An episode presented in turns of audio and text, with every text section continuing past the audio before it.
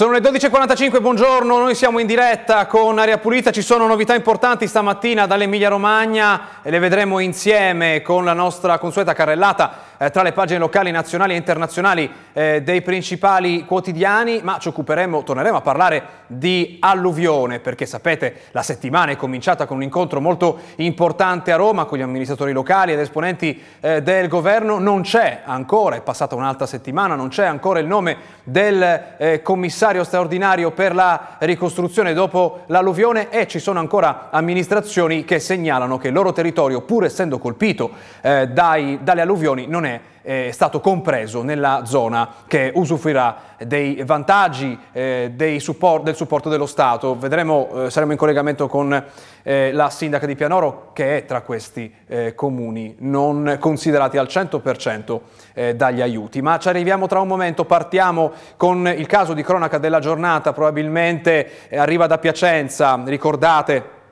il caso Levante, c'è una nuova inchiesta, leggiamo sul Piacenza, altri cinque carabinieri indagati, la Procura non aveva mai smesso di indagare, coinvolti nuovamente anche i militari già processati per i fatti del 2020. Alcuni episodi risalgono al 2017. Vediamo che cosa ci dice Lanza con un flash di pochi minuti fa. Si è chiusa una seconda indagine sui carabinieri della stazione Levante di Piacenza.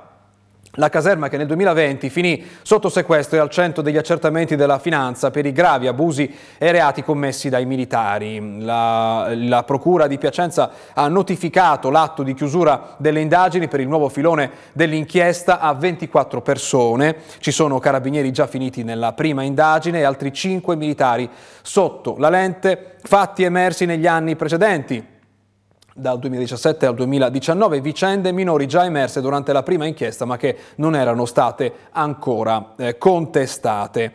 E poi, eh, sempre tra gli aggiornamenti di stamattina, abbiamo cominciato con la cronaca, c'è un'altra questione che riguarda eh, le zone colpite eh, dall'alluvione, eh, riguarda gli aiuti eh, per le aziende e per i lavoratori eh, e cioè per fornire sostegno ai lavoratori dipendenti del settore privato e alle imprese colpite dalle alluvioni dello scorso maggio sarà possibile presentare domanda per accedere all'ammortizzatore unico a partire dal 15 di giugno. Dalla stessa data i lavoratori autonomi potranno richiedere il riconoscimento dell'indennità una tantum disposta dal legislatore. Con la pubblicazione dei due, dei due circolari l'Inps ha fornito indicazioni sulle misure di sostegno disposte come previsto dal decreto alluvioni, l'indennità, una tantum è pari a 500 euro per ogni periodo di sospensione dell'attività lavorativa non superiore a 15 giorni, entro un importo massimo di 3.000 euro. I beneficiari sono collaboratori coordinati continuativi, dottorandi, assegnisti di ricerca, medici di for- in formazione specialistica, titolari di rapporti di agenzia e di rappresentanza commerciale, lavoratori autonomi e professionisti, compresi titolari di attività di impresa. Le domande, appunto, il riferimento è ovviamente il sito eh, dell'Inps. E noi vediamo invece di cos'altro parlano le pagine locali eh, in Emilia Romagna, partiamo dal Piacenza, eh, Emilia Romagna e Marche, a Piacenza c'è un'altra vicenda di cronaca che risale a ieri, si tuffa e viene inghiottito dalle acque del Trebbia, muore a eh, 13 anni. Da Modena invece la notizia di apertura in questo momento sulla Gazzetta di Modena, edizione online, è di una bomba artigianale a Saliceta, i pezzi a Roma per le analisi, questa bomba che è stata eh, ritrovata sarà quindi analizzata.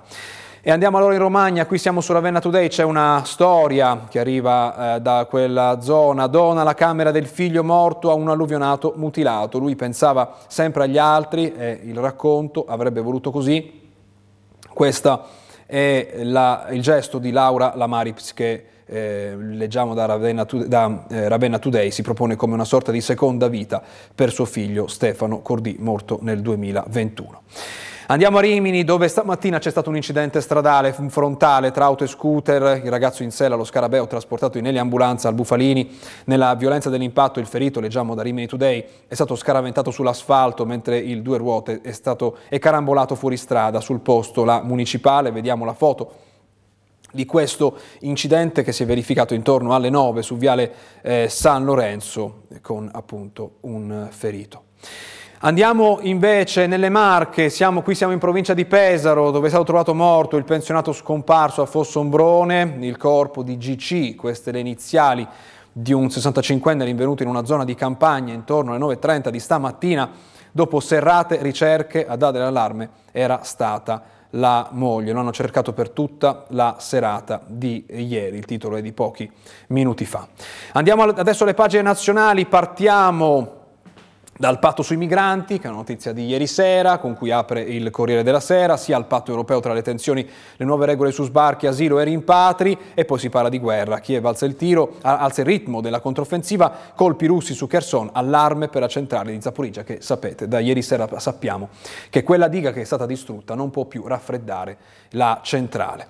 Andiamo su Repubblica, dove l'apertura è dedicata alla guerra, la controffensiva ucraina arriva a 20 km oltre la prima linea eh, russa, è il titolo con la foto di eh, apertura e poi ci sono approfondimenti, il primo è quello eh, che si occupa di maternità surrogata.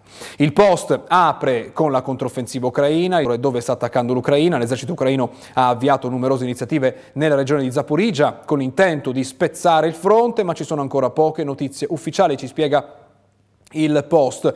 Facciamo un salto molto rapido al New York Times che apre eh, con le nuove inchieste che riguardano eh, Trump. Eh, il titolo eh, che occupa tutta la pagina, la parte superiore della pagina è che Trump sta, affronterà altri eh, altre indagini per altri reati.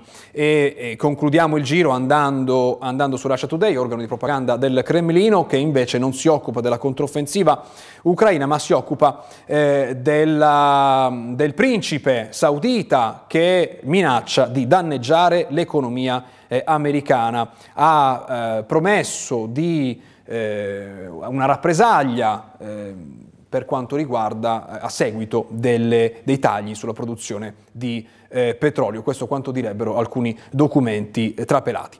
Ma andiamo a, parlare di alluvione perché? Perché eh, ci sono amministrazioni che chiedono di poter essere incluse eh, in quelle zone, quella cosiddetta zona rossa, il cratere, cioè le zone che hanno subito i danni eh, delle alluvioni, ma queste modifiche ancora non sono arrivate. Siamo in collegamento con la nostra ospite, buongiorno, benvenuta ad Aria Pulita, Franca Filippini, sindaca di Pianoro, provincia di Bologna, buongiorno, grazie per essere con noi. Buongiorno, grazie a voi per avermi dato questa opportunità. Intanto ci racconta che cosa è successo nel suo comune, ci sono ancora strade danneggiate? Sì, purtroppo abbiamo ancora delle strade chiuse, stiamo insomma, lavorando per cercare appunto di ridare una, almeno una viabilità non in ottime condizioni, ma insomma per rendere percorribili alcune strade e alcune purtroppo avranno bisogno di, insomma, di, di, interventi piuttosto costosi perché la strada che porta al santuario del Monte delle Formiche è crollata proprio in prossimità del, eh, del cimitero del Monte delle Formiche, così come via dei Gruppi, che è una strada abbastanza importante perché mette in collegamento la strada statale 65 della Futa con la Fondovalle Savena, che invece insomma, è franata e, e insomma, bisognerà intervenire spendendo anche parecchi soldi. Poi so... abbiamo tantissime frane, scusi, abbiamo tantissime Prego. frane che insomma adesso cercheremo un po' alla volta di, di rimuovere dalle, dalle strade. Non soltanto quindi strade danneggiate con le frane, ma anche attività e case di privati che sono state danneggiate, è così? Sì, abbiamo avuto una casa insomma, che proprio è crollata, che è a Livergnano, quindi insomma una casa nella roccia, che quindi è una casa storica, ma che purtroppo è stata colpita da un masso ed è, insomma, è venuta giù parzialmente, insomma, il, questo sasso è entrato e quindi dal tetto è arrivato in garage, adesso dovremo provvedere a mettere in sicurezza, almeno insomma, demolendo l'ultimo piano eh, di questo edificio e poi insomma, mettendolo con del, dei puntelli per vedere appunto che poi insomma, si decida, i proprietari decidano che cosa fare di questo, di questo immobile. Oltre a questo abbiamo altre strade, altre case, eh, chiedo scusa, che sono state invece interessate dal, da alcune frane e quindi hanno delle frane lì vicino che in alcuni casi hanno portato via una parte di giardino e quindi stiamo aspettando le perizie dei geologi che ci sappiano dire se eh, le persone possono rientrare in casa o se invece insomma devono trovare un'altra, un'altra, un'altra abitazione. Avete una stima del valore economico di tutti questi danni sul suo territorio? Eh, ne abbiamo parecchie, da una prima stima fatta un po' così, ma adesso insomma i tecnici sono in giro per strade per eh, valutare i danni, comunque siamo circa sugli 8 milioni di euro, quindi non, è, non basta certo il nostro avanzo libero di amministrazione a coprire que- quello che è successo. E questa settimana c'è stato un incontro importante a Roma anche con gli amministratori locali. Vediamo insieme qualche titolo. Questo è il resto del Carlino. Alluvione maltempo in Emilia Romagna e Marche. Meloni dice obiettivo indennizi al 100%. Questo invece è Sole 24 Ore. Alluvione, tavolo affidato a Musumeci, ma niente eh, commissario. Incontro a Palazzo eh, Chigi la sua amministrazione, il suo territorio però non rientra al 100% in quella che viene chiamata zona rossa, cratere, e cioè la zona interessata dall'alluvione. Ci spiega che cosa è rimasto fuori e cosa significa per voi? Oddio, al momento è stato, è stato, incluso solamente quella parte che insomma, è stata soggetta all'alluvione, quindi dove abbiamo avuto delle case alluvionate, dove il torrente eh, Savena da una parte e il torrente Zena dall'altra, eh, insomma, è uscito dal, dal, dall'argine, quindi ha rotto gli argini ed è, insomma, ha messo in difficoltà diverse abitazioni. E poi abbiamo come, come zona abbiamo Rastignano, Botteghino di Zocca e Livergnano, dove appunto è crollata quella, quella casa che, che dicevo prima.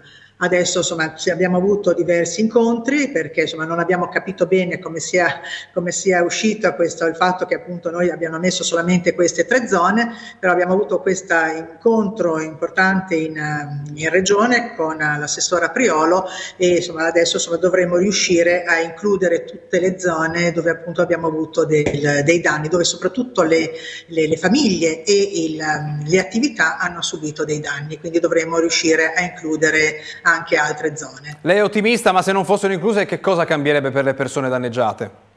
Allora diciamo che insomma, per le persone danneggiate intanto vabbè, i danni le possono chiedere ugualmente e, e lì insomma, c'è solamente una sospensione, quello che è previsto da, da fini insomma, diciamo, fiscali, quindi noi comunque aspetteremo per tutti i nostri cittadini a uscire con la Tari e quindi con l'IMU e quindi insomma eh, verranno posticipati comunque questi, queste, queste, tempistiche in modo tale da permettere a questi eh, cittadini almeno insomma, di avere un attimo di, di, respiro prima di dover pagare le, le tasse nei confronti dello Stato e del Comune. E per voi il fatto di non avere tutto il territorio interessato incluso nella zona rossa cosa cambia?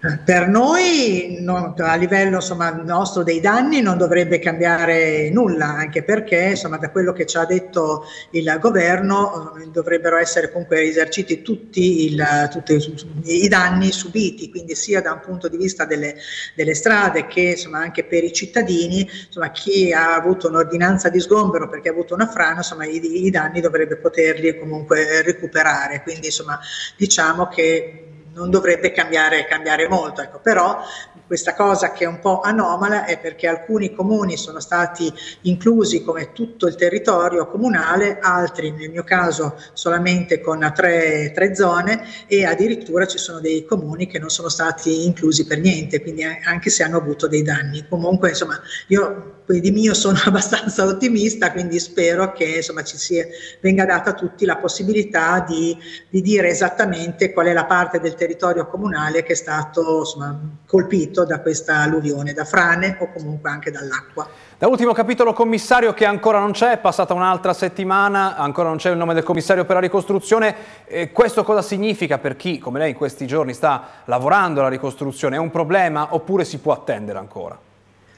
Allora, noi per, abbiamo, insomma, visto che siamo in Emilia Romagna, insomma, altre alluvioni o altre abbiamo avuto, vissuto il terremoto, avere un commissario insomma, sarebbe invece cosa buona e giusta, anche perché insomma, adesso io sono tra quelle persone che insomma, auspicavo nella figura del commissario una persona insomma, a noi vicina, che comunque insomma, sarebbe il presidente della regione Emilia Romagna, anche perché ha una conoscenza profonda del nostro territorio e potrebbe aiutare noi sindaci politici, insomma anche per tenerci insomma, tutti uniti in, in, questa, in, questa, disgrazia che ha colpito insomma, buona parte dell'Emilia Romagna. Quindi speriamo che esca breve, se non sarà il nome del, di Stefano Bonaccini, che comunque esca breve il nome di un commissario, perché credo che sia importante avere un commissario che e non un tavolo, insomma, un commissario che prenda a mano la, la nostra situazione appunto il tavolo è perché è stato proposto al momento c'è il tavolo permanente a Roma per fare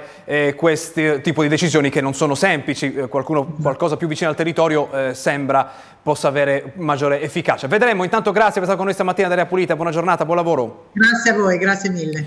In chiusura c'è un'altra allerta appena pubblicata della Protezione Civile sul sito di eh, Allerta Meteo Regione Emilia Romagna, lo vediamo in, eh, vedete, tutta l'Emilia Romagna adesso in giallo, quella che abbiamo mostrato ieri invece risparmiava alcune zone di territorio in zona eh, verde, adesso ritorna in tutto il territorio regionale l'allerta gialla eh, fino alla mezzanotte tra il 10 e l'11 di eh, giugno, eh, l'allerta gialla riguarda criticità idraulica, idrogeologica e temporali, quindi altra pioggia è prevista per le prossime ore. Siamo al eh, giallo. Noi adesso abbiamo la pausa per la pubblicità, poi torniamo per parlare di eh, salute. Tra poco.